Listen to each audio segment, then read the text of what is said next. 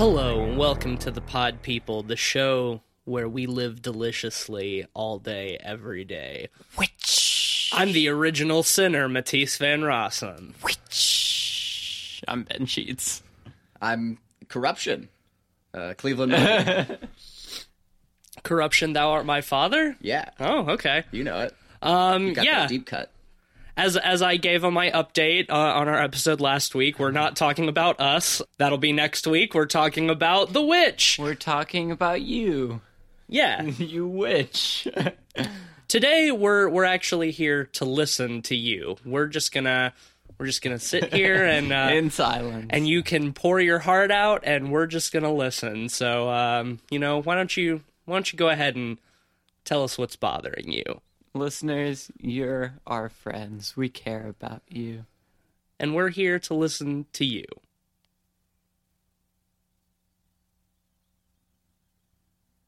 You gotta speak up though. I can't really hear very well. That's enough of that bullshit. Uh, this week we're talking about the witch or the the vivitch, depending on how uh, you prefer it stylized. Um, the 2015 period horror film by Robert Eggers, his directorial debut, uh, won him uh, the Best Director award at Sundance in uh, 2015. Deservedly.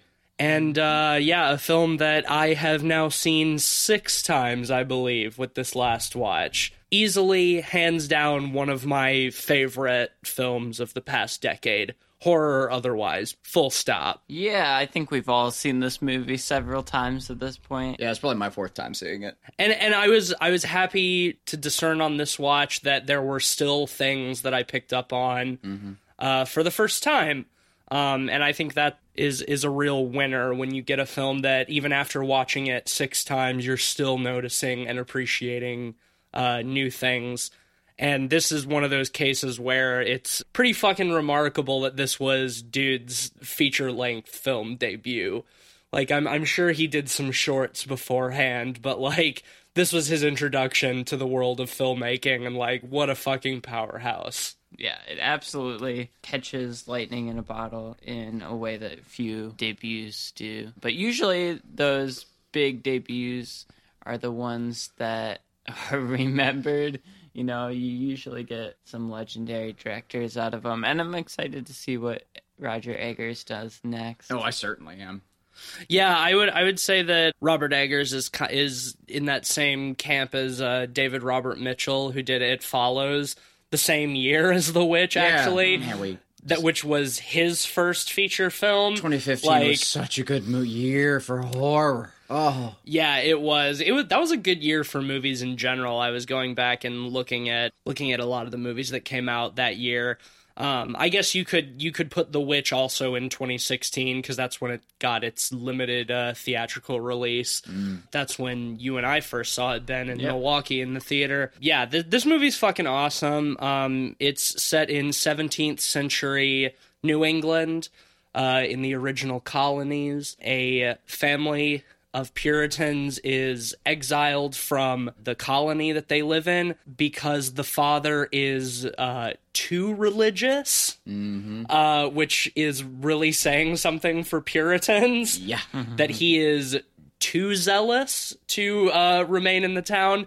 So uh, he and his family are uh, sent out into the wilderness where they uh, start uh, a new life on a little farm at the edge of a mysterious wood in which a witch witches them. The witch. Yeah, I think that's a pretty good description. One of the things I really love about this movie is how strictly they follow period guidelines and they really stick to the period it's in. It's really authentic. Oh, I'll say it's one of the most accurate period piece films I've ever seen. And Yeah, I- same. you I know, my dad's a historian. Like I, I go crazy for that sort of thing. I would I would say that you could put this this film certainly in the same caliber as uh like Barry Lyndon, which is maybe the only other film that I've seen that that is so strongly dedicated to capturing the period in which it's set. I personally think Barry Lyndon as a film is kind of overrated, but like man, it is a it is a, a really good example of a period piece in the same way that The Witch is. Yeah, this this movie is almost as period accurate as uh, the La- last Les Mis film was. Really impressive. You know, really good stuff. Haven't seen that, nor will be seeing that. Yeah, and they get the language right and everything. It's really incredible. Well, yeah, I mean that that is No hate on Les Mis. That just, is, that is one of the uh, one of the the really great things about the production of this film is that Legitimately, um, in in his writing of the script, Robert Eggers studied the journals of settlers. settlers who lived during the the 1600s when this film is set so he got the language down a lot of the dialogue is pulled directly from some of those journals Yeah, um, which I believe it it it uh, it mentions during the credits as well for the film. yeah i think And- so Yeah, and I I can't blame them for for putting that up front and center, like at the end of their movie. Like that's such a that really is such a point of pride. It's a it's a it's a real dedication to the craft, and I mean Robert Eggers in, in interviews that I've watched with him, like he's he's a New England boy, um, and he has always been fascinated with the darker, macabre history of of New England. Um, obviously the the Salem witch trials and things like that, and just like that part of the country has such a history that like the rest of the country doesn't have. Like it, it's just sort of like part of the landscape there. Like I really got a sense of that the the one and only time I visited New England. um, well, I would love to go back. But uh, you know, that's why like for his next film we're getting another period piece set in like Maine. Uh, with the lighthouse, and he's supposedly doing a Nosferatu remake. So he's uh he's got a passion for like that that old dark New England spooky shit, Yeah. witches and vampires and shit. and bears. Well, oh the thing is, there's a lot to unpack with that kind of stuff. You know, you got the long history of colonialism. You have the witch trials, obviously, which Right. you know even play an element in this movie. Yeah, totally. Um, the thing I really love, though, about all of the adherence to period in this movie is it never feels like a crutch. no, per se, accurate. You know, and uh, you know they don't just lean on it to lean on it. It's part of the world building without feeling like it points at itself. it's good it's a good example of immersion. You watch the film and you feel like you're getting a look into that time period and you allow yourself to get swept away by it rather than being like, "Oh, this is a film that is trying to be period accurate." You know, mm-hmm. like you're exactly right, Ben. Like it doesn't like make a big deal out of like, "Look how period accurate I am. Look at look at my period dialogue and my period costumes and my period sets." It, it just feels like you're there. It feels like you're in the 17th century in in puritanical New England.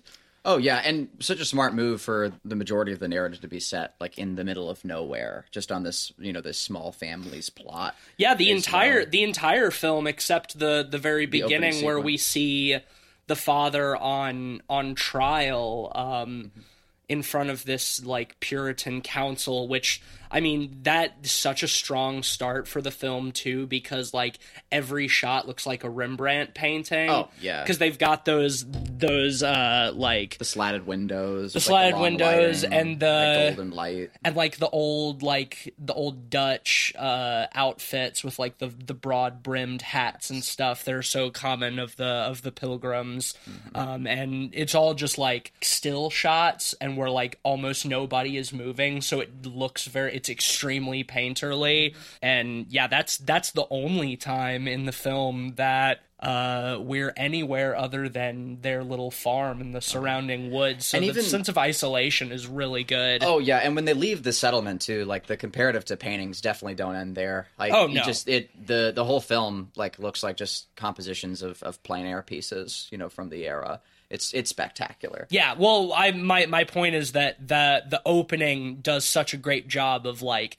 setting that stage, like Yes. giving you mm-hmm. giving you an impression.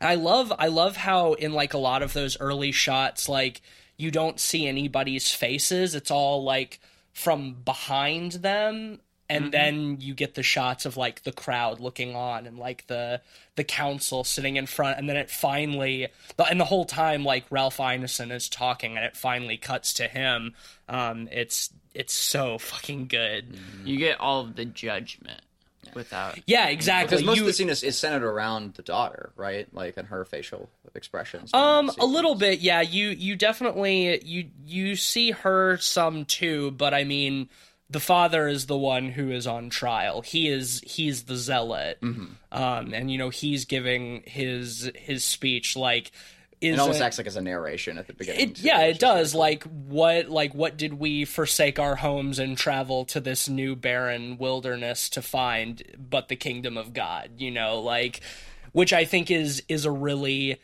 excellent precedent for like who his character is oh, and what yes. the family is like. Mm-hmm. It's the the whole film is just like these people are their their entire lives revolve around the worship of God. And like to the extent that their their lives just seem miserable because they they can't allow themselves any sort of pleasures because like it's all about that idea of of being born into original sin and having to spend your entire life atoning for for things that you haven't done or things that you have done. It's very bleak Well, the thing about it is it compounds with that, you know, initial scene does a really great job of setting a tone of dread. Yeah. You know, it it's that isolation of being cast out and forced to live on your own essentially. during that scene too like when they when they leave the settlement you see the family like on the carriage i i love that because we we we see one there's one shot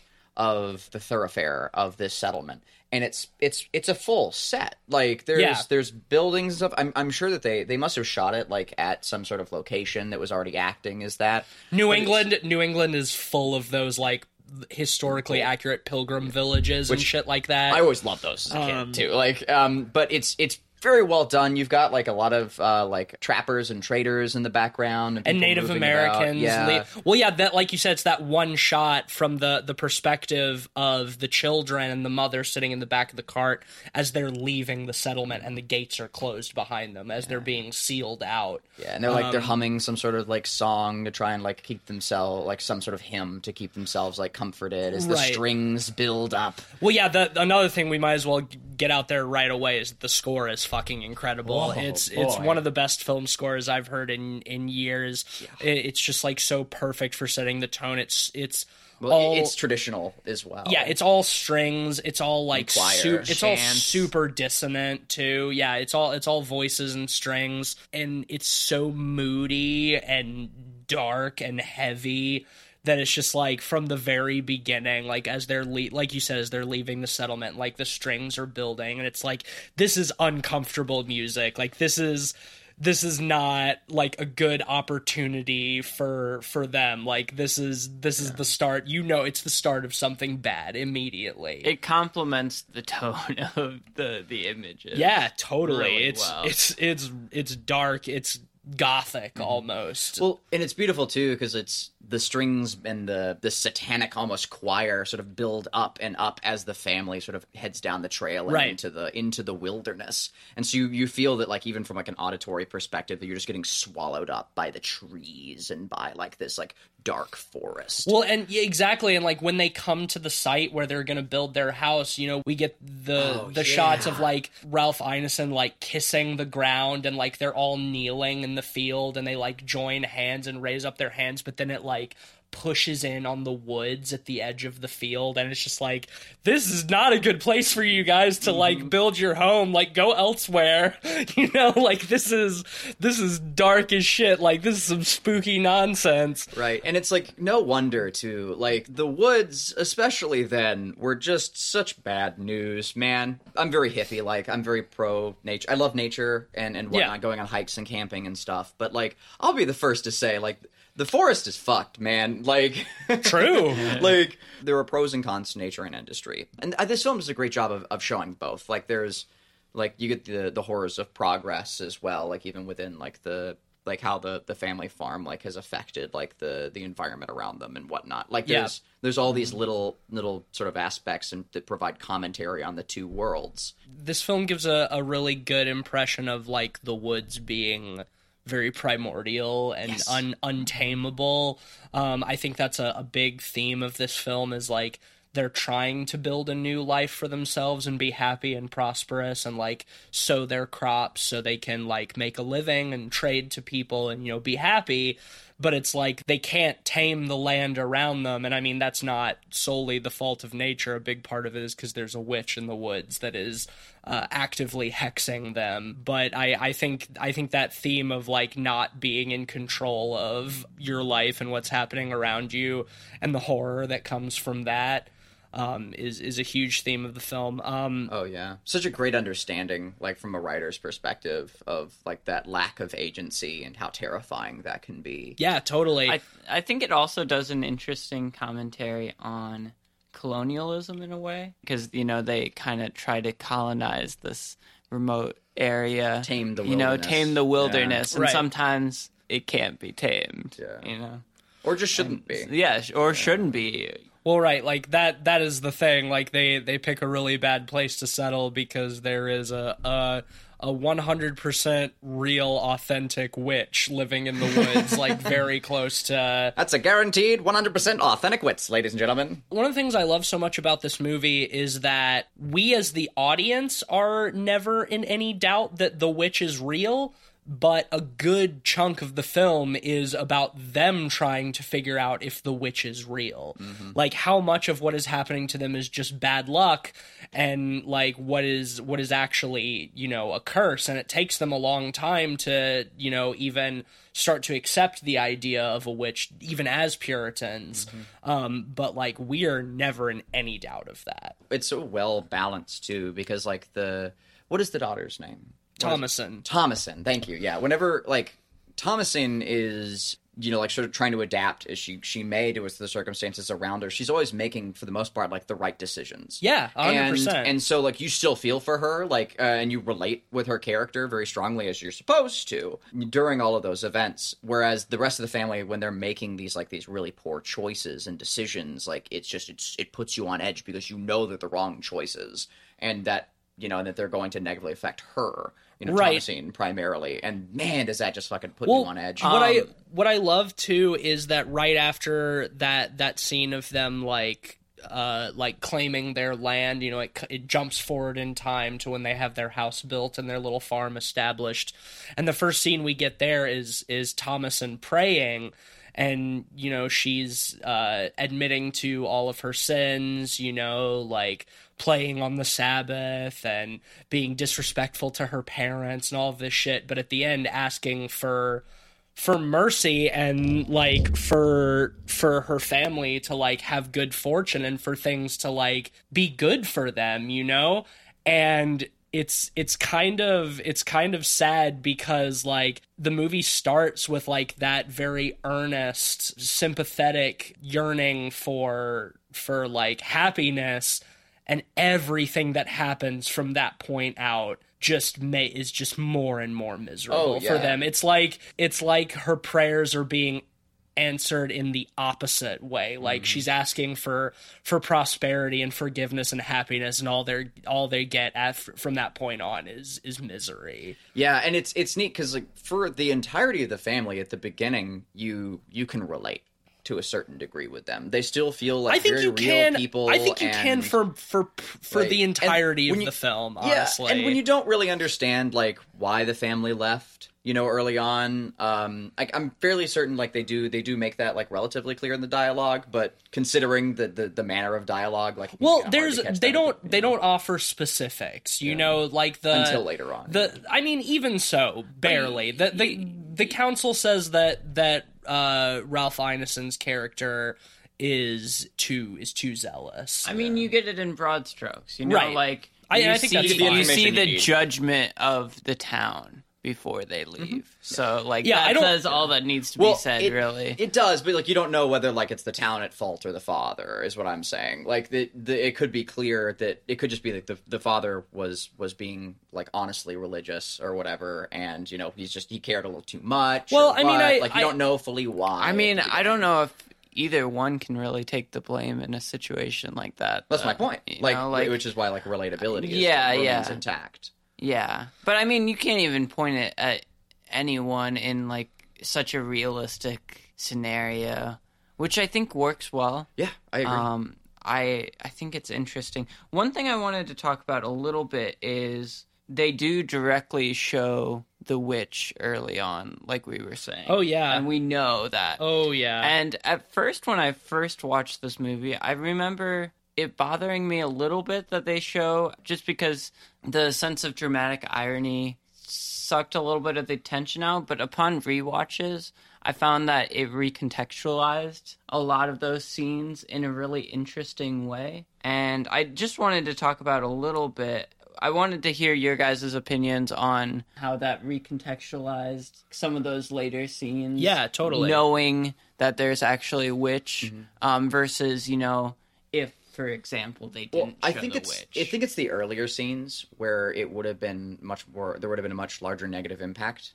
on the narrative if the witch had been an ambiguity at that time largely because like Thomasin for instance like that sequence is led up to by her losing her brother right mm-hmm. like she's playing peekaboo with him and for just a split second she closes her eyes opens them again and the baby and the baby's gone. gone. Also, like, I wouldn't- what a what an Oh. incredible scene! Like, what a way to do that too. oh god it's it's sequenced out so like well to just like to just have her covering her eyes for a second and peekaboo and looks down the baby's gone and she looks up and there's nothing but there's that one bush on the edge of the woods that's moving Yeah. It wasn't until this last time that I watched it too that I even noticed that when she's playing peekaboo with the baby, like, and it's flitting back and forth between like it's just doing 180s between like her her face and the baby's face. Like the baby starts out very happy, but like in the last second, like where you see the baby's face when she closes her eyes, the baby just has this moment of like uncertainty on its face, and it's oh oh man, it just God, it gets me. Like I, I feel like that was probably just good luck on the Happy filmmakers' accident. Oh, yeah, like, because like that's a, that's an infant. You can't direct an infant and it, its facial expressions. Um, Mm-hmm. No, yeah, they, just, I, they, think they caught it and they the you know in the editing they were able to like work it in there and it's it's so perfect. It feels so right. to answer your question, Ben, Yes. uh, the reason I think that showing the witch so early works so well for me is because every single character in the family, like the arc of the film, is that they all go through uh, a legitimate crisis of faith. And I think that knowing that they're being acted on by a malevolent satanic force very much recontextualizes that crisis of faith.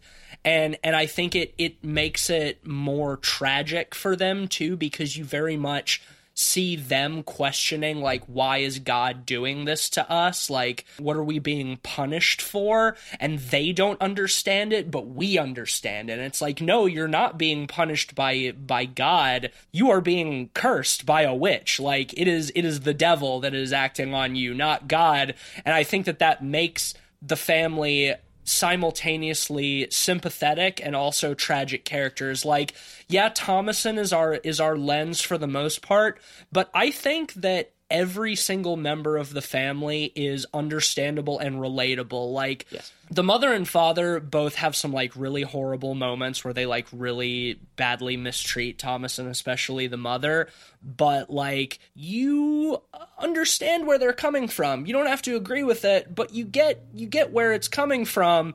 And i think that that us as the audience having the certainty of what's happening gives you a better opportunity to like understand their their misery better. I have another point to add to that as well. It it really does help with a point of relation with Thomasin, and you would think the opposite would be true. Like, oh well, if we we had that ambiguity, then we would share that ambiguity with Thomasin. But the problem is, is that one of the greater points of ambiguity with the char- with the other characters in the family is whether Thomasin is a witch or not. Right. And that that tension is lost if you are also unaware because you're at that point supposed to be very much so and are feeling concerned for Thomasin. right And because in it the the whole purpose of the film is like her arc into spoiler things. I, I feel like the film would have to be completely reworked if you were to create ambiguity with whether there's a witch or not. I actually slightly disagree. Obviously, I think the way it is works really well, and I'm not trying to lessen that at all. But I think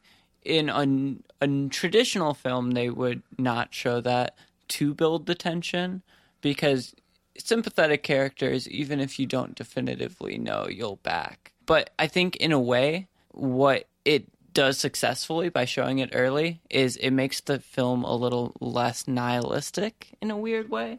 Like, don't get me wrong, the film's bleak as hell Yeah, it's really- throughout. but what you're- where you're because they're a victim of fate rather than archetypal, you know, religious zealotry Right. and old traditions, It's not. it's out of their hands a little it's bit. it's not the seventh seal the characters are questioning the silence of god but we as the audience are not because we know that the devil is is working against these characters. I think that having that certainty early on actually works against the the trope of of that that question of the silence of god which a lot of films like the seventh seal do really well. Um, I think having having that certainty for the audience offers a fresh perspective that a film with similar themes would not typically give you. I think that's why I appreciate it. Also, I think it it just very much provides for a lot of the spookiness of the film. yes. Is uh, the is the the certainty of well, of the let's witch. be real. The the witch scene with the baby. Oh my god, it's such a high bar like so early on It's like one of the spookiest scenes in any horror. Yeah, it's, and it's in down. like and it's in like the first 20 minutes of the film Yeah. too. Like the first time I watched the movie, I was like, man, that sets such a high bar. Like I don't think the film ever meets it again. Uh, on subsequent watches, I, I don't agree with myself. I've I've sort of gone back on that. Um, I I don't have a problem with it setting that high bar really early, but like yeah, I I honestly think that it's more more affecting and that it hammers that point home so well that like right after the baby disappears we cut to seeing this cloaked figure running through the woods with the baby and then we get that really horrifying scene in the witch's hut where like you You just hear the mashing. well, you first you see the baby on like an altar, and like you see the witch in the background out of focus, and she comes forward and like strokes the baby, and then like puts a knife to its its stomach, Yeah. and then cuts to like yeah from from behind of her like mashing something and with like a with like a stick and And it's like there's like the the percussive like tension building of the sequence. And Well, like, yeah, well, 'cause becomes, the- like part of like the the score, score, yeah. yeah. And no, that's really good. I, I was nauseated the first time I saw it. I was I was It's like gr- deeply yeah, sickened, and I, I almost stopped. Like I almost couldn't finish the film. Like it was it was a lot for me. I mean, as it should be. I mean, that's no, I, I think that that is absolutely the effect that they're going for. yeah, like, it's like you you entered the old world. Not like, only- this is, this is what happens. Like not only to have child to have child death but like an Infanticide. infanticide, infanticide Yeah. like right at the very beginning of the film and to see this like wizened old woman like smearing like baby's blood and gore like all over her body it's it's fucking spooky man like it's Yeah. it's so dark and It's gross and such a a tone setter. Yeah. and you see so little during that sequence too, and like the the framing is just fucking masterful. I believe it is three or four extended shots that whole sequence. Yes, it's very minimal. Um, it feels which- like it lasts an hour. Or two. Well, I mean, because they are they are extended shots, but like, yeah, it's oh man, it's it's so perfect. It's telling so much with so little. And what what I think is so great about that inciting incident of like the baby being taken and sacrificed is that like because of puritanical beliefs, you are born with original sin and you are not cleansed of that sin until you are baptized Yep. and that baby is not baptized. So, what the family is struggling with so horribly after that is their certainty that because the baby died before it was baptized, that it is in hell. Because that is what happens if you die unbaptized to them.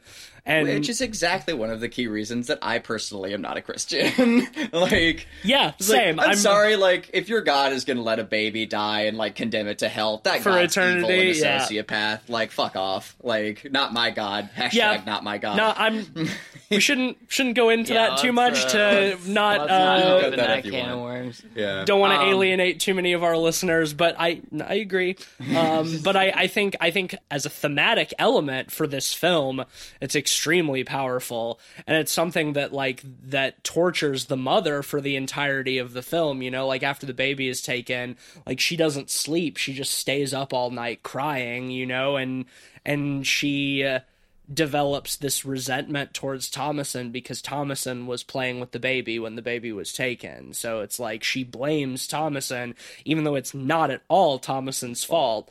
And I that is, you know, that's what sets off Thomasin being gradually alienated from her family which leads to her making certain decisions at the end of the film which we'll get into it's such a good inciting incident and it, it gives you such a, a good idea of what you're in for for the rest of the film and uh man Well, it's so good I, I think it works well because where a traditional film, you know, wouldn't show the witch stuff right away because the goal would be to build tension with it, with the lack of knowledge and trying to figure out yeah what's going on, you know, the goat, you know, all that stuff. Uh, this movie really does the opposite, and that's why I think I I started appreciating this movie more on repeat views, is because with trying to find the tension of the movie out of the way, you realize the movie is much more of an atmosphere piece Yeah. and a character study. You know, I talked at length about atmosphere pieces and like Suspiria, but this is another great example of where the tone and the feeling of the movie really carry it in a lot of ways just because there's such that bleak sense of dread that permeates every shot absolutely every character decision, every, you know, music cue, and it just works so perfectly. Well, and what I think is is nice too is that like giving the certainty of the witch and there being an element of the supernatural certainly involved doesn't eliminate the mystery from the film. It recontextualizes it and gives you more mystery because it you have questions like are the twi- are the young twins bewitched? Um is the goat the devil. Having the presence of the witch made clear early on just offers new questions. If anything, it cements that sense of dread. Yeah, you know, totally. Like, I I would argue that like a lot of those questions would exist if they didn't show the witch. But the thing is, that dread is in there because you know something is up. You know, there's Yeah. a certainty there that makes it more bleak Those in a lot of those ways. questions those questions might be there, but I I think they would have a different context because we are we know for certain that there is an evil supernatural force at work, then we can question like is Black Phillip just the family goat or is it Satan in disguise because we know for a fact that the devil is at work here. Whereas if there was not the certainty of the witch, there would be much more like, well, how much is it just like bad luck that's happening to this family and that they are taking it as an act of God or an act of the devil, you know, like that it, it recontextualizes those mysteries and I, I think it makes it a lot spookier. Um, on that subject, do we want to talk about Black Phillip? Yes. maybe the the the best character in the movie, which is high praise because all the characters are great and he's an animal. Can I answer that with a question? Yeah. Do you like the taste of butter? Yeah, okay. I I was gonna save that for later on, but uh, that's one of my favorite things about this movie is that uh, for people in the 1600s, living deliciously is being able to eat butter. In 2000 in hmm. 2019 living deliciously is like getting shit housed in an Arby's parking lot and ta- and talking your way out of a DUI using your white privilege like that like in in 1600s they're like oh man I could fucking sell my soul to the devil and eat butter I think Paul Damn! beg to differ. the devil is alive. Damn son I can fucking sell I can forsake God and sell my soul to Satan and I can eat butter shit Where's that book? I want to sign. right. I Um, mean, diabetes is the devil's plaything, obviously. True, man. But um yeah, I've I've read a lot about uh what an absolute nightmare working with that goat was. Oh, really? Um I yeah, believe it. Goats- apparently it was they're a nightmare. very it was very foul-tempered and did not do what it was supposed to do at all most of the time. Um and was just like really aggressive and they had a really hard time getting the shots, which honestly I think ultimately speaks even higher of this film in general because the stuff that they got with that goat is so fucking excellent. Oh, Like it's some of the best stuff in the film and knowing that they had to deal with such a difficult animal in filming that they were still able to get such like absolute gold. Like good on them. They should have known what they were getting for since the goat's stage name is Marlon Brando. Oh man, yeah, that uh, there, man. There's there's so much like spooky stuff with that just big black goat with those massive horns. Like, I'm frankly surprised that a family of Puritans would even have such an Right? animal on They their were farm. playing themselves Like that is like that is like the most satanic looking beast I've ever seen. You know, like it is the most metal shit. Give me a tattoo of Black Phillip and I'll fucking join a black metal band. Like that is such a fucking scary animal. Especially like the the relationship that like the the twins have to it. Like Yeah. these these little these little devil children singing their song about Black Phillip and that part where like you just have the the, the close up of like the side of Black Phillip's head and like one of the kids just leans in and is just like ba Oh yeah. like Speaking of the kids, I think I oh, said Oh, this man. during the movie, Yeah. but like during multiple viewings of this film, I've I've I've pulled such a like a, a 180 on on these or 360 on on on these children, like my my perspective on these children. At the beginning, I thought they were really cute. Like I was like, oh, these kids are really adorable. They're just worshiping, you know, like they're just like goofing around, singing these cute songs. They look hideous, they look horrible, but they're not that spooky.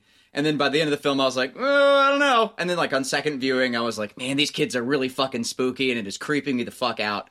And then on my my more recent viewings, I thought they were adorable again for Yeah, being little Satan babies. I've I've Like- never I've never thought of them as anything but spooky little devil kids. Man, they're Yeah. the cutest spooky little devil I mean, kids, it's the, the casting God, is the casting is excellent, and also like these kids, these kids are probably what like six years old, five Yeah, six man. years old. This just goes to show that like when child actors are good, they're fucking good. Like I can't imagine, I can't imagine how difficult it was to to get these like six year old children to like do period accurate dialogue and shit like that and actually take direction and be believable like and and I mean even the the kid who plays the older or the the Oh, the middle child the, the older brother who's still younger than Thomas and he he's probably like I mean the actor might be a little bit older but he's supposed to be like 12 like 11 12 he's really excellent He's spectacular. Yeah, all the His kids monologue are directed is out of this world. after yeah after he's he's witched and Mm-hmm. throws up the apple that scene is great the exorcism scene is fucking fantastic That's personally my favorite scene. Well, the thing is, like, all the kids are excellently directed, especially the little ones. Yeah. I've always been impressed with that because working with kids, man, is so unpredictable. and like so many movies there are like there are a lot of good movies that have child actors that are just absolute dog shit Yeah. like kids can be such terrible actors and for a movie like this having bad actors in bad child actors in the role of the twins or or even in uh the the uh the older brother it would have totally broken could have it, it would have it. broken immersion Yeah. it would have broken immersion and the fact that they got extremely talented child actors To do period dialogue. Right, exactly. And work as fantastic ambassadors for birth control. yeah ex- yeah totally It's 100%. incredible. well i mean i think we can i think we can just sort of extend that blanket of good actors not birth control but uh, good actors to the entire cast I think they all fucking knock it out of the park. Like Anya Taylor Joy is as Thomasin is spectacular. A star making role. We've, I mean, yeah, we, well, I mean, clearly it worked. You know, after this, she was she, you know, got the role in Split. And then, then she was in Glass, and you know she's she's starting to be in more stuff. Like I think she's only got a promising career ahead of her. The father is played by Ralph Ineson, who I think is an incredible and also extremely underrated actor.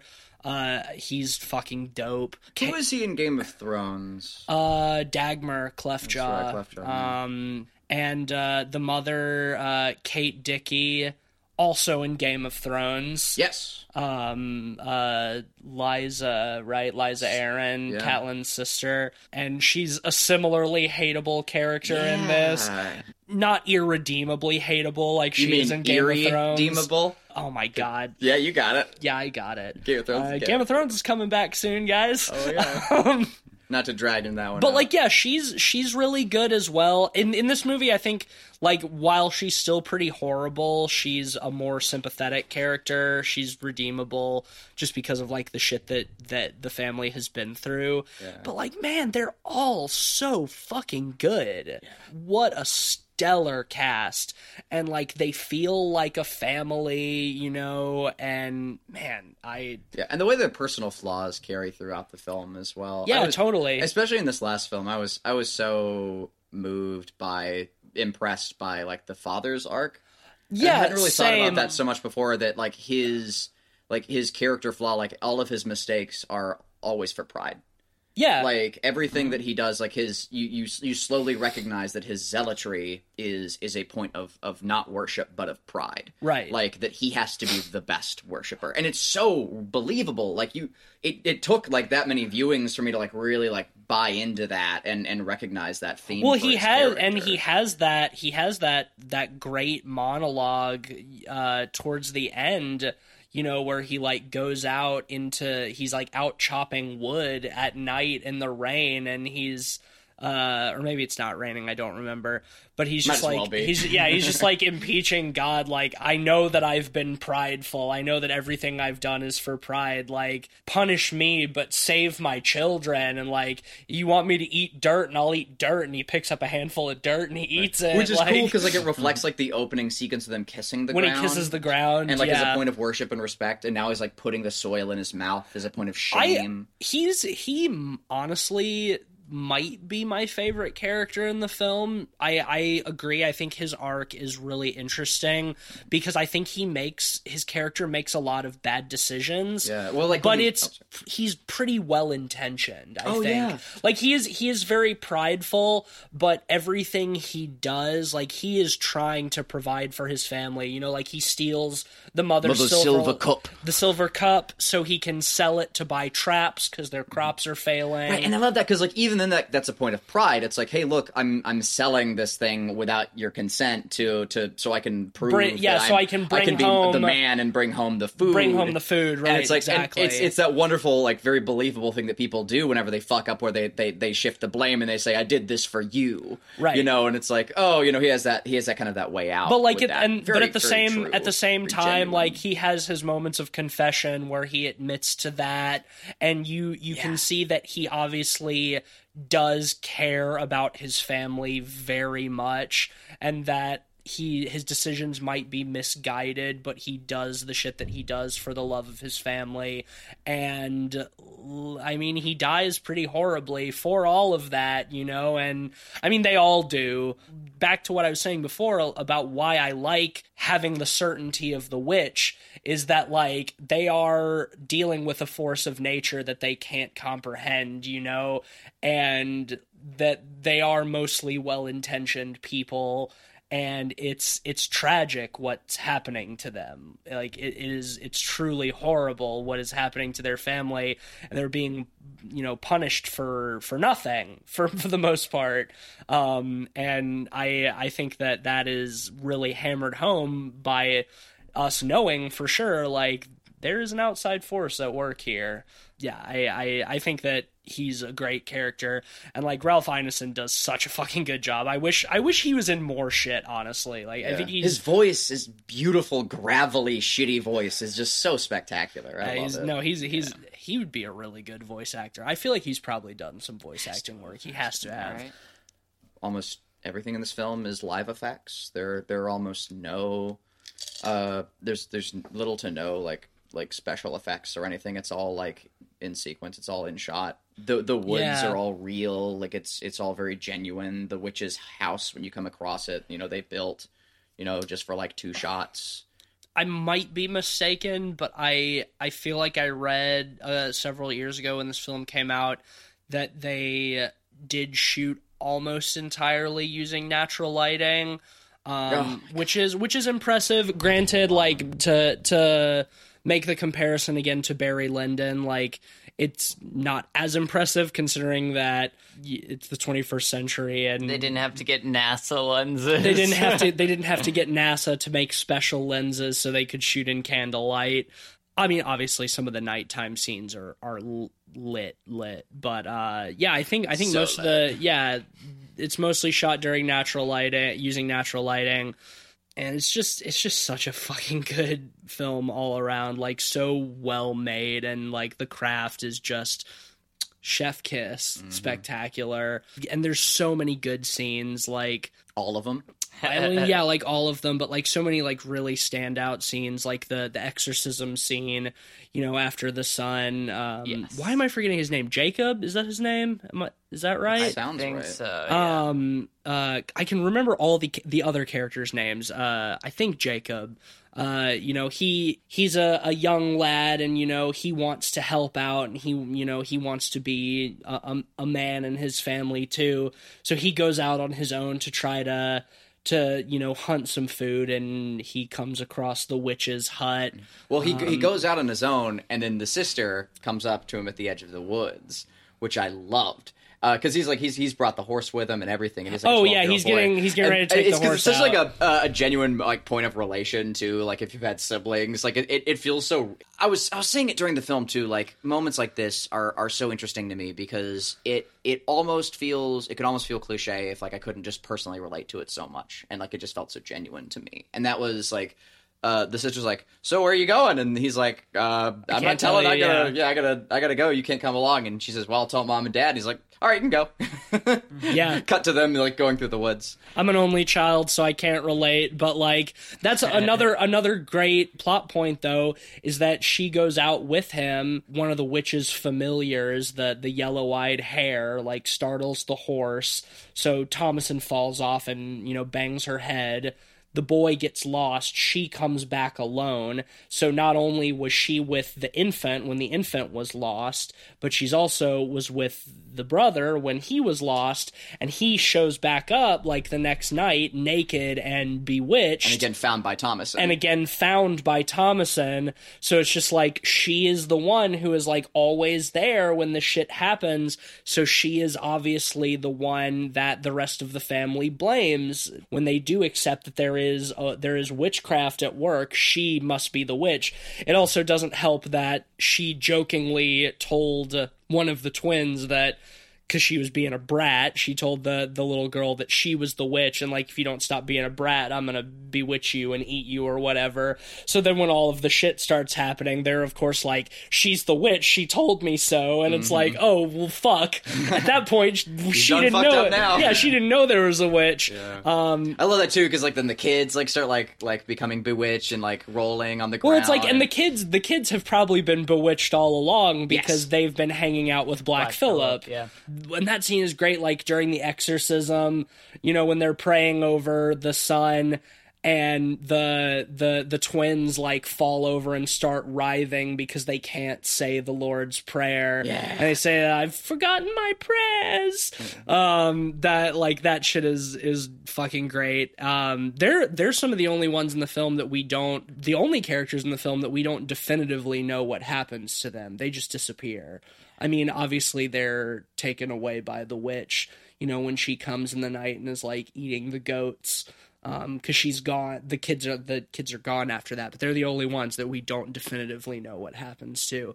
But I love that like a central conflict of the whole film is like Thomasin trying to convince her family that she's not a fucking witch and that like she's not the one responsible for this. And then at the end, when she's the only one left, and Black Phillip takes her into the barn and reveals himself as the devil to her and offers, you know, offers her power for the sake of selling her soul. She's like, yeah, The fuck else do I have to do? Yeah. right. She's been like, my family's dead, you know, like, and, and that's what I, that's also why this time I really like noticed the the significance of her like saying her prayers at the very beginning and like beseeching God for you know for happiness and like success for their family and then like everything going against them and it's, it's like like- because God is not here the Clearly denied that. Yeah. like the the devil is here and like yeah she she makes a very earnest prayer to god at the beginning and uh, God doesn't show up. and the opposite yeah and god is silent but you know who's not silent the devil Good old Lucy. uh, yeah. So at that point, yeah, she has nothing to lose. That's a great scene as well when Black Phillip finally speaks to her. That's probably my favorite scene. it's it's one of it's one of them for sure. One thing that I noticed this time that somehow I didn't notice on my other five watches is like after we hear him talking to her, you know, it's just like the look on her face, and it does the reverse shot. You've got the one leg of the goat, and then the other leg walks in. It's the boot, and I've ne- somehow I've never noticed that before, and it's such a fucking good touch. Mm-hmm, oh mm-hmm. man, like that's that's such a fucking great scene. It's just it's so incredible too that in like 2015, you know, probably 14 when this was shot. Yeah. Like after like so many years of of CG and and just like movie like tricks and editing techniques to to finally get a film that is almost just exclusively live effects again like that to just play at the theater of what's in front of you. Ugh, it's a horrible way of phrasing it, but you know, just to just No, to I- I- get what you're saying. It's- Legitimately there, and because of it, the film just feels so much more genuine and tangible. And these horrific moments that are occurring are, are just occurring in front of you instead of it just being a spooky CG Yeah. monster. No, I, I I appreciate that that a lot. Um, and I mean, this is one of those films where like you don't need the CG. you No, know, it so it like it is pretty much entirely practical. I would be hard. I would in I would be yeah. I would be hard pressed to to think of any examples that I would say were definitively CG. Like even even at the very end when she goes out into the woods Could be wire work. and come it's it's certainly wire work Yeah. it's it's definitely wire work when she comes across the the coven of witches dancing around the fire and then they levitate and she levitates like that's definitely wire work like the cg removed the wires but like I, I can't think of anything in this film that's like, oh yeah, that was definitely CG. Yeah, if anything, maybe a little bit of compositing. Yeah. Um, which I mean, I barely consider CG. CG. Like it's I really appreciate also like how Robert Eggers discerns what we see and what we don't. oh yeah, I mean, He he strikes an, an excellent balance of leaving like certain things up to our imagination, but also like seeing things that are horrifying and like really add to the to the mood and the atmosphere. Oh, even at the very beginning, like that opening shot with the witch in front of the moon, like it is Yeah. only that the the last millisecond that you recognize the silhouette of her levitating, like on the broom. Like before then, like it's it's super out of focus and out of depth, and the way she's well what it sort of what it looks like what it's always looked like to me is when it comes out and into focus it looks like it's a bird on a perch not that she's levitating but that she is Oh in no, the- it's I'm pretty sure it's like it's like the back of her. It's the back of her, and she's like she's on a broom like that. And it's just it's so out of focus, like it, with her in front of the moon, because he didn't want to have that stereotypical shot. it could you know? be yeah there is I mean, some ambiguity to mm. it, but it's like it's which the is it's like the weight of a body, like on a.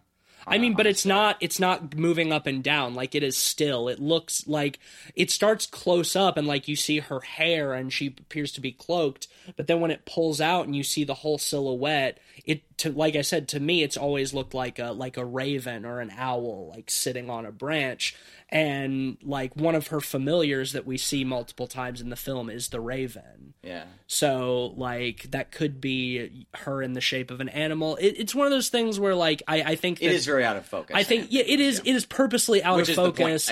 It is. It, there is that ambiguity, and man, honestly, I feel like in horror, witches are really underrated, spooky villains Oh because God, we have we have, uh, and I talked a little bit about this in in the Suspiria episode, but about how like the idea of witches in pop culture has been so influenced by like Halloween costumes and like the Wizard of Oz and like the the spooky green faced lady with the wart on her nose flying around in the broomstick with the black cat, you know.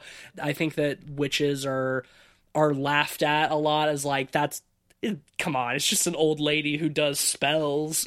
But like movies like this and like The Black Coat's Daughter and like the uh for me the Suspiria remake. I know you haven't seen that, Cleveland. I know Ben. We have The very- original Suspiria very different even different somewhat. opinions on that but like i i love that there are films that like portray witches as like legitimately dangerous scary antagonists in ways that i think that pop culture just generally does not have that perception. And what what i think is great about this film in particular is that like i think it's a very realistic portrayal of how people would have felt about witches at that time. And you look at a film like this and you maybe start to realize why They were so fucking why they were so terrifying and why like the Salem witch like witch trials were Yeah, a like, thing why those people like burned their fucking neighbors, you know? Right, exactly. Jesus. Because like if witches are real, then they're like this, you Mm-hmm. know, and uh, yeah, I I think and especially like I loved the Black Coat's daughter so much and I love this movie so Yeah, it's a, much. it, I'm glad you brought that movie up. um and I and I think that the more like recent films I see and I love the new Suspiria so much where there's like the the practice of witchcraft and that shit like I'm just I'm here for I it. think like, witches I'm so here for are it. really great villains because, much like I would say in a lot of ways, like Freddy Krueger, um, you're not limited to the realm of the real. Yeah, 100%. You have a lot of flexibility on what you can do with them, yeah. and that makes them in a lot of ways unpredictable. You've got devil magic at work, so imposing. Yeah, exactly. One thing I wanted to talk about really quickly. Sure. I think we're kind of wrapping up at Yeah, this we're point. close. But uh, speaking of the Raven being a familiar, one of my personal favorite scenes is the scene with the mother, yeah. um, where she has a dream sequence. Or almost more of a hallucination. Yeah, yeah, uh, where she, you know, finds the baby. Well, the, and the son too, who died after son, the yeah. exorcism scene, he comes back to her with the baby. And what I love about that scene too, in connection with like the end, is that when he speaks to her, he speaks in whispers. And they make mention of like the devil whispering in people's ear. And when Black Phillip addresses Thomasin at the end, And, and, that, he becomes the devil, ASMR. he whispers, you Mm-hmm. know. So yeah, that that shit is is great. But continue. Um, but yeah, I know you're she uh she nurtures the baby because he's finally back, and she gets kind of that sense of relief, and then you get this awesome reversal on that, I guess you could say, uh, where it's shown that she was actually hallucinating or in a dreamlike state of some sort. The actual thing that she was, you know, she was breastfeeding nursing, yeah. was a crow that was just pecking at her. yeah, that's that's just like eating off her her breast. Yeah, no that that is a that is a a, And a great shot. amazing It's- imagery. Yeah, it's so spooky, and also because like before that too, the son says like I have I have a book that I want you to look at. Will you look at it with me? And you know they've already established that to worship the devil, to become a witch or whatever, you sign his book. And Thomasin signs his book at the end. And so, you know, it's it's unclear whether like the mother dies, like uh but like it's unclear whether she signed away her soul in the book before that. But it, I, I do love that they do make it clear that like that event did happen. Yeah. because like the husband goes to like wake her later because like he was out of the house. He was he was Well, outside. no, he was at that no, he was in bed the entire time. That's what I like so much about it is Oh, because yeah. is because uh, she's like she's like, oh, I, I should wake your father, and so he knows that you and Sam are back, and the kid's just like, no, let him sleep. Mm-hmm. And yeah, so he's in bed the whole time. But yeah, then then she wakes up the next morning and like you see the the blood on the on the front of her dress. So like yeah, she was uh she was getting getting that titty ate by that raven. Yeah, it's horrifying, and it's it was neat for me too because like I I knew that the scene was coming up, you know, this this last time watching it, and you know, I was like more versed in like the the the sequence of events of the film, I had it in my memory that that se- that that that shot of her with the raven was was much more like tight and visual, and you saw more of it than you did. And when the scene came back around, like the majority of it is in shadow. It was just that my mind had just filled in all the gaps because that's how you fucking do it, and Yep. uh, it had set with me like so much more viscerally than it was portrayed because it was just portrayed so shadowy and ambiguous Yeah. and dark. I mean, it's very clear what's going on, but you can't really see as much as I had remembered, and I, I loved that, like having that recollection. Yeah, well, I mean, it's it's lit only by the firelight from you know the the fire and the hearth behind them. So yeah, it's it's it's just moody as shit. You know, it's it's such the the the cinematography of the whole film like just has has such good light work. Like I, I liken it to Rembrandt paintings not only because like the garb is very similar to what you see in a lot of Rembrandt paintings, but like the lighting is is very similar. Yeah, like, those, those interior shots like very Caravaggio esque as well. Like, yeah, those- just those, Caravaggio, but like of- like the the Dutch masters like Rembrandt and Vermeer, and from studying people like Caravaggio, like had such good mastery of like light and shadow, and considering that there are not a ton of moving shots in this film, like there's a healthy amount, but a lot of it is is very still and painterly and I appreciate that about Oh, yeah. the the cinematography. Like that's that's that kind of shit that gets me off. Oh, like those are like those like like Rembrandt and Vermeer are two of my favorite painters of all time and like to see such clear inspiration in the cinematography from like some of my favorite artists like that's that shit like, and and it's true too. Like uh, I would I would say that like Rembrandt and Vermeer are are much closer references for this film than like say Caravaggio because like Rembrandt and Vermeer like used natural lighting almost exclusively. And, right that- and also and Rem- whereas like Caravaggio would like usually use like have like multiple lantern light sources for his pieces, And and, this film is mostly naturally lit. also Rembrandt was I'm like 90% sure, but like Rembrandt was active as a painter around the time that this film takes place in the 1600s. I believe that was Rembrandt's era. He lived for a good while. He did. He had He's one of the few. Like Yeah. Um he but was I'm, around for a minute. I'm fairly sure that Rembrandt was was primarily a painter of the 1600s. Jesus Christ, how many portraits did Rembrandt self portraits? Self portraits, well, uh something outrageous. 70 Yeah, something. Something like just Um, unheard of. Yeah, 70 something. Let me, Um, let, me, let me go ahead and look that up because I think that's a, that's a cool point. Oh yeah, uh, Rembrandt Van Rijn, uh, born 1606, died 1669, age 63. yeah, and I think so he was just really prolific, like 63. I mean, Yeah. that's pretty good. Like I mean, for the 1600s. but- yeah, it's pretty good. But I, I think I think this movie takes place in like the 1640s or something like that. So yeah, like that would have been right around Rembrandt's time. Um, so I, I think that the cinematography inspiration there is is probably. I would love to pick the cinematographer's brain um, on on how he shot a lot of that, but I, I think that the the the influence of, of painters like Rembrandt is is definitely there. Well, I mean, yeah, I mean, like the opening sequence is like incredibly reminiscent of like the Night Watch or Yeah. you know, any of his pieces. It's it's neat. Do you want to rate? I mean, we barely have to. I think we all know. Yeah. uh, yeah, it's it's fi- it's a five pod for me. Five for me. Yep, five for me. One thing I want to say is the awesome thing about the period piece and this stuff. A lot of times, period pieces can be a little dry. Um, you look at the fantastic period pieces by people like Peter Greenaway, who have really strong attention to detail, are all about like historical figures, you know, painters, kings, whatnot, and they can get a little long and Well, I think- tedious. I think but the thing is, yeah. this has such a strong sense of dread and tone throughout that it just carries you through it. I think that's the thing is a lot of a lot of you. a lot of period pieces are like historical dramas generally. Mm-hmm. There's a relative a relatively small number of like true horror period pieces. Um, and that's one of the things that this film has the strongest for it. Yeah, it's. I guess the word the word I shouldn't use is accurate. The word I should probably use is genuine.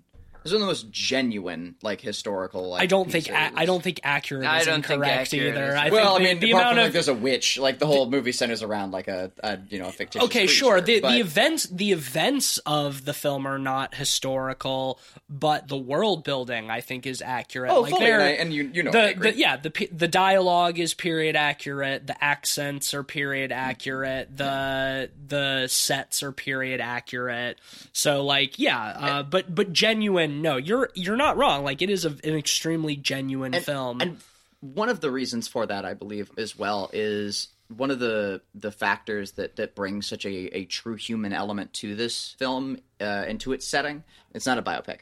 So you you get to feel like these are real people because they don't have to be put on through the lens of like of well right. Like i like i said most period pieces are historical dramas. You know they're usually about focusing on mm-hmm. some notable historical figure. And all the bias that comes along right. with that. i mean it's it's not necessarily you know problematic. There are plenty of like good historical biopics but Like- like yeah, like again, Peter Greenaway stuff is fantastic and authentic and all of that stuff, but it's not an end itself in this movie. It's a means to an end. Yeah. in a lot of ways, it works for immersion purposes, but it's not the whole story. Well, the- you know, like the this film's subtitle that is often on the posters and stuff like that is it's The Witch, a New England folk tale.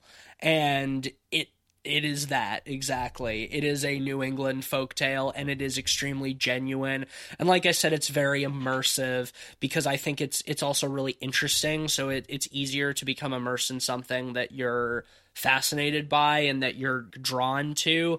Like my problem with like Barry Lyndon is like I just think it's kind of boring and it's really long. Like oh, I like. I like Kubrick, but like Barry Lyndon, I think is one of his more boring I don't, I films don't that I've fuck seen. with this Barry Lyndon hate, man. I, I'm sorry. Like I I think that technically it's an extremely good film, but like it's just really long and I just think it's it's kind of boring and I lose interest in it and being bored breaks my immersion. Well, and- my micro hot take corner is Barry Lyndon is less boring than 2001. I haven't seen 2001 so I can't Wait, say okay, I didn't realize you haven't seen 2001. No, I, I it's it's like Holy it's like number one film on my list of shame. Um, but uh, anyway, roundabout that is a, a unanimous perfect score for The Witch from all of us. It joins the hallowed halls of the Golden Pods alongside films such as It Follows and the Poughkeepsie Tapes and The Thing. Um, I believe those are the only other three. So this is our our fourth perfect Golden Pod. all those sound fitting to me. Um, yeah, so if you haven't seen this movie, fucking see it. Uh, it's it's awesome. And with that, I'm gonna take us into the Metacritic corner.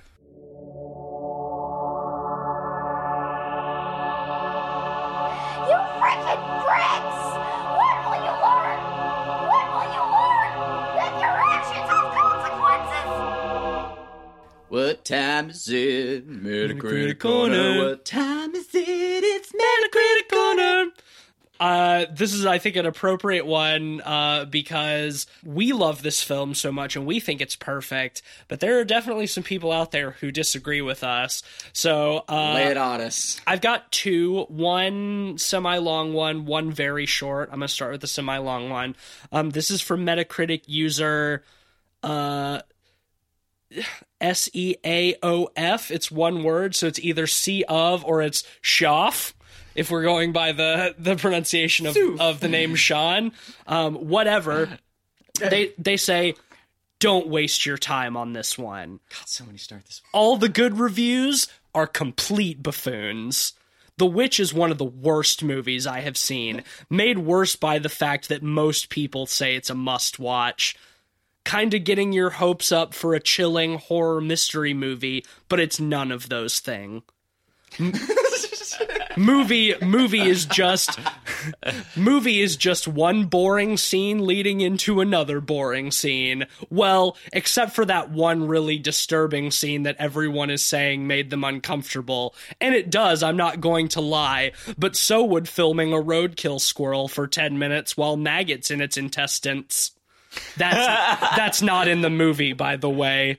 In all this movie, in all this movie is a bland period piece that had some interesting elements but wasted everything on boring dialogue and story. It has nice cinematography though, not that it pulls this movie out of the gutter. 2 out of 10. Wow. Oh my god, that was amazing. I like how there's like, well, there is that one really disturbing scene, and they don't specify which one is. I'm sure we know. I'm sure it's probably the baby getting killed. But also, it would be filming. It, it would be it would be disturbing if you filmed a roadkill squirrel with maggots in its intestines. Does Metacritic let you click on the user profile? I want to see if he has any 10 out of 10 horror movies. Uh, it doesn't appear so. Aw, it won't let me. I, at least not on my phone. Um, okay. So this next one, which is very short, is from user Silent High Times. Can relate. Yeah, same. Um, simple, boring nonsense. The relate. the Vivitch was just plain bad. I had fell to sleep on three occasions until I finished it. Towards the end, I thought I was going to actually see some nice shit, but even that didn't happen. Fuck this movie. Three out of ten.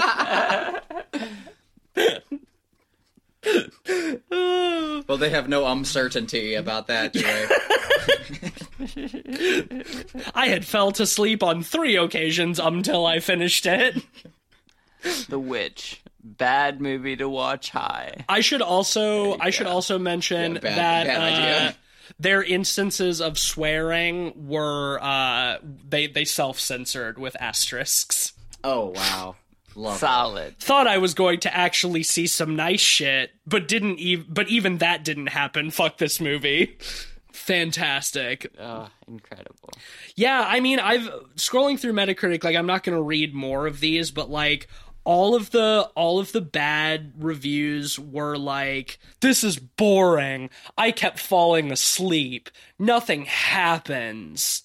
And it's like, what the fuck are you talking about? Like, what are you going into this movie expecting? Oh man, okay, no, here's another one. Actually, I just I just scrolled across it.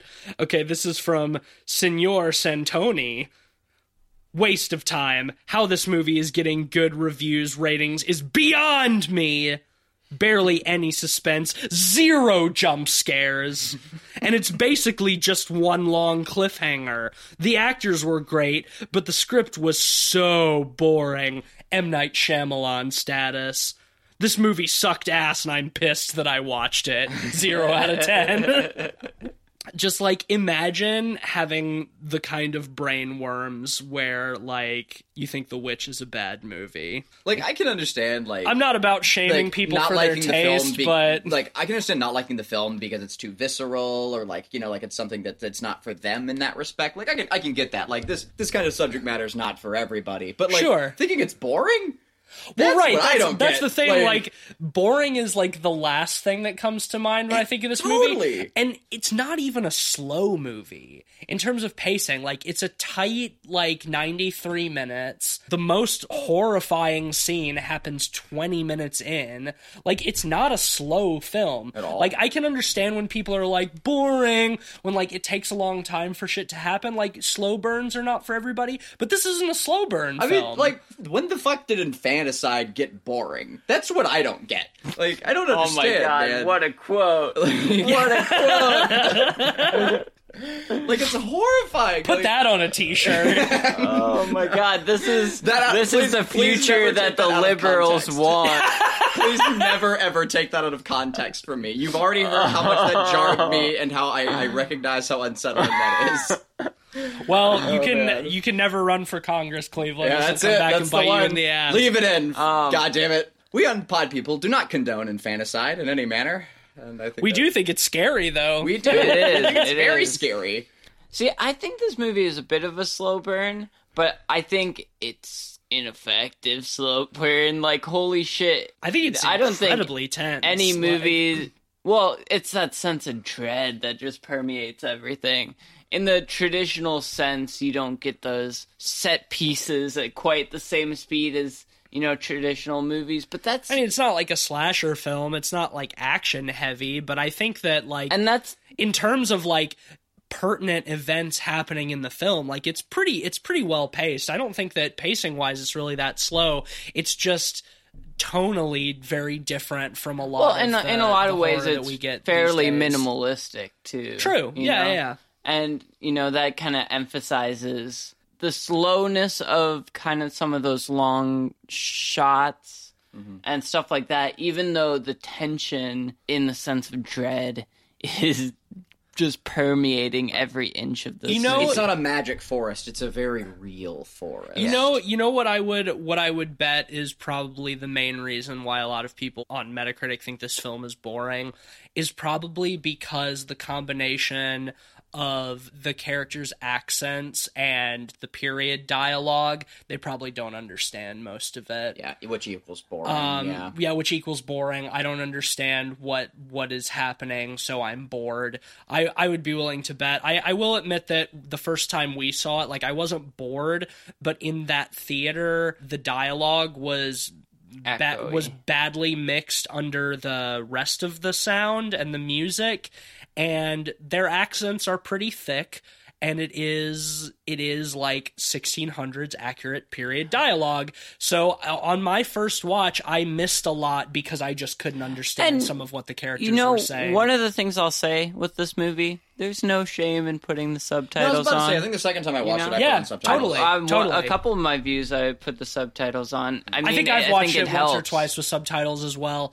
Uh, I'm I'm at the point where I've We seen did it. this last time, didn't No, we? we didn't. No. Well, I I think we're all at the point where we've seen it so many times that we we understand the accents. Like at the in in this viewing, Hopefully. like in this viewing, I caught like everything. Like I I didn't. caught stuff I hadn't caught before. Right, same. I but like I understood all of the dialogue. Like there wasn't Yeah, like what what was that supposed to be? But like on my first couple of watches, that was there. And yeah, I, I think you're absolutely right. Like there's there's no shame in putting on the subtitles for for The Witch.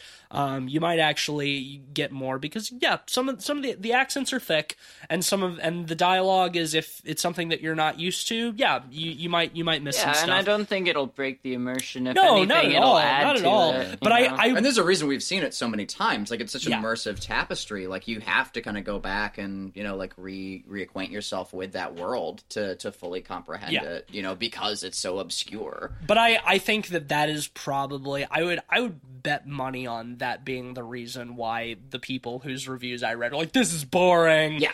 they probably just didn't understand what was happening. But Well, anyway, it's funny because even a lot of the people I follow on Letterboxd, I was just scrolling through it now to look at the cinematographer. But even a lot of the people I follow have fairly low reviews of it, just because I think it is quite a divisive film in a lot of ways. that's wild. You know- I I just like I think It's not for everyone, It's- and that's yeah. not a bad thing by any means. no, and uh, and there's a lot of films that are like that, and and I I'll acknowledge that too. But like, man, I just think The Witch is such a perfect film. I feel like I definitely want to bat want, want to bat for it because it's it's a highbrow horror Yeah. movie, and those are those are my fucking Well, jam I- and a half. I also I also wanna really more of 'em. I also really hope that um Robert Eggers' next film is of the same quality. I have no reason to believe otherwise, but you know this is his one and only feature film so far, so he might have just gotten lucky. But I I think that like from watching this film, like I I definitely got the impression that he is a very savvy filmmaker, both writer and director. Um, and I have no reason to believe that his his subsequent films are going to be bad. Um, we have we have predictions for one of them that's supposed to come out later this year, The Lighthouse, which we talked about with uh, Willem Dafoe and Robert Pattinson, which is light on any sort of plot synopsis, but is a horror movie. And I feel like considering that he's a New England boy and it's set in New England, that's probably going to be Lovecraftian. Um, man, I I hope I, so. I hope so at least. And uh, honestly, I think that if anybody could do a modern day Nosferatu remake, it it would be fucking Robert Eggers. Oh, yeah. I honestly Yeah, like he's the pick. most of the time I'm not I'm not in favor of of remakes of good films. Although in my opinion, the Werner Herzog Nosferatu is much better than the original. Um, but I think We have that different views on that, but we won't get like into it. like I said, like I said, We if, will at some point. we will eventually. um, the, Need to rewatch it. the the the Herzog Nosferatu is probably going to be one of my picks, uh, my next picks in the next couple of months. But uh, yeah, I, I think if anybody, if any modern filmmaker can do Nosferatu justice, it would be it would be Robert Eggers. So uh, I'm I'm really excited for that. Um, and yeah, that's definitely the end of Metacritic Corner. That ended a little while ago, but here we are. And now it, it's time for a word from our sponsor for this week. Yep, it certainly is. Um, yeah. Where's the the thing? Oh, the copy? Yeah, yeah. I got it right here. Here All we right, go. cool. Yeah, hand me, the, hand me the old, hand me the old, the old copy. Oh, thanks, man, for for handing me this copy. Pulled it right from the sponsor shelf. All hail Yeah. the sponsor shelf. Oh man, this is it's really hard to read. I I've got my glasses on. I'm taking them off. I just I still can't really make out the print. Oh, oh, I get why. Okay, yeah, this is this is from Lemon and Egbert's uh, uh, in Invisible Ink, and I don't have a catchphrase because they wrote it with their product. So sorry, guys, but that's all I got. Lemon and Egbert's Invisible Ink. You won't be able to read it either. Thanks, Lemon and Egbert's Invisible Ink. All right, well, um, I think that'll bring us to the end of this week's episode. Um, uh, we got a chance to gush about a movie we love, which is always refreshing. Next week, for real this time, uh, we're going to be talking about Jordan Peele's new film, Us. I know we hyped it up last time, and then we realized that it wasn't going to be out in time. yeah, splice in the hype from that one. yeah so uh yeah that that is coming out uh and we gonna go see it and we Yeah, gonna we talk are. about it for real and uh my hype has not diminished from Um, the yeah, last anything- uh, it has grown. So early reviews are in since uh, it made its premiere at South by Southwest this last week. ayo Uh, so we do have a preliminary Rotten Tomato score. Uh, let's go ahead and look at what we predicted really quick. It looks like TC predicted 90. Cleveland, you predicted 85, and I said 86. No, you prices righted me. Yeah, but I mean, we didn't look at each other's before we guessed. It was completely Yeah, we wrote them all isolated. Wait, you just wrote down 86? I put all the guesses down before I even gave them to you guys. Interesting. Yeah. Yeah, it's just, well, great minds, I guess. Yeah, Okay, yeah, yeah. Just do one off Well, from uh, uh, prime number. All right, yep. Early reviews are in. We have 48 reviews in right now, and us is sitting at 100. Ayo! Yeah, keep so- it 100 um i'm still I'm going happy to lose. yeah i'm honestly i'm still gonna go in with the healthy amount of skepticism but like honestly once again first time director he fucking knocked it out of the park with get out. I have no reason to believe that this film isn't gonna be awesome. I keep getting inundated with trailers on hulu. Like i'm just super hyped for this movie. I i can't fucking wait um, so if you're if you out there also hype for this movie, uh, check back with us next week. If you don't want spoilers, go see it this week when it comes out because as always, we will be getting into spoilers. Thank you as always for listening. If you like the show and you want to hear us keep doing what we're doing, hit those five stars on Apple Podcasts, leave us a review, or wherever you get your podcasts. If you can leave a rating and review, do the thing. It helps us out. And uh, tell your friends about the show. Share share an episode that you like with somebody who likes spooky movies. Um, we really appreciate that. Um, follow us on Twitter at PodPeoplePod. At this point, we'll pro- we'll probably have put out uh, a little like mini ad about it, but we're running a uh, horror bracket. Yeah, For March Madness, uh, or Madness rather, season Ben is running a upon bracket. us. You know, all the basketballs and whatnot. But that more importantly means all the brackets are coming out, whether it's for musicians or whatnot. So we're we're having a nice old horror movie bracket uh, going on, and by this time, by the time this comes out, we're probably you know top eight. You know, we got those classics. I'm sure we got a dark horse or two in there. Who knows? We'll see. Yeah. Um, but so um, yeah, go vote. follow us on Twitter at uh, Pod People Pod. Go vote on that bracket. Um, help us decide, uh, or like rather, help us see what is the greatest horror film of all time, or at least everybody's favorite. Um, you know, it's all arbitrary, but it's just for fun. So uh, yeah, check that out on Twitter.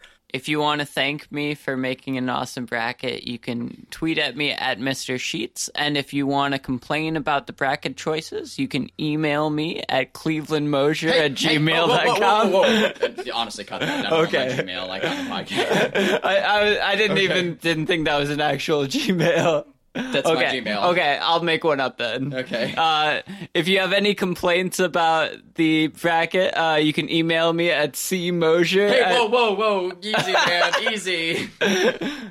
Um, yeah, follow us on Letterboxd at letterboxd.com slash podpeoplepod uh, to check out all the list of all the films we've talked about on the show, our average ratings, links to those, links to those episodes. Yeah, you know, do the thing. Follow me on Twitter if you want at Mr. Van Awesome.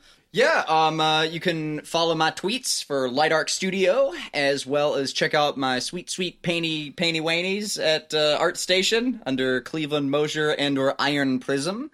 Uh, and yeah, primarily like keep your ears to the rails. We're doing uh, we started our first couple rounds of alpha and beta testing for It Stares Back, and oh boy, oh boy, we've got a game, we've got it coming. It's We've gonna got be a sweet. game. Swiggity swooty, it's coming for that booty. Booty. You know it. Uh, that's all from me. All right. Well, uh, thank you again for listening. Until next time, keep living deliciously, baby. Witch.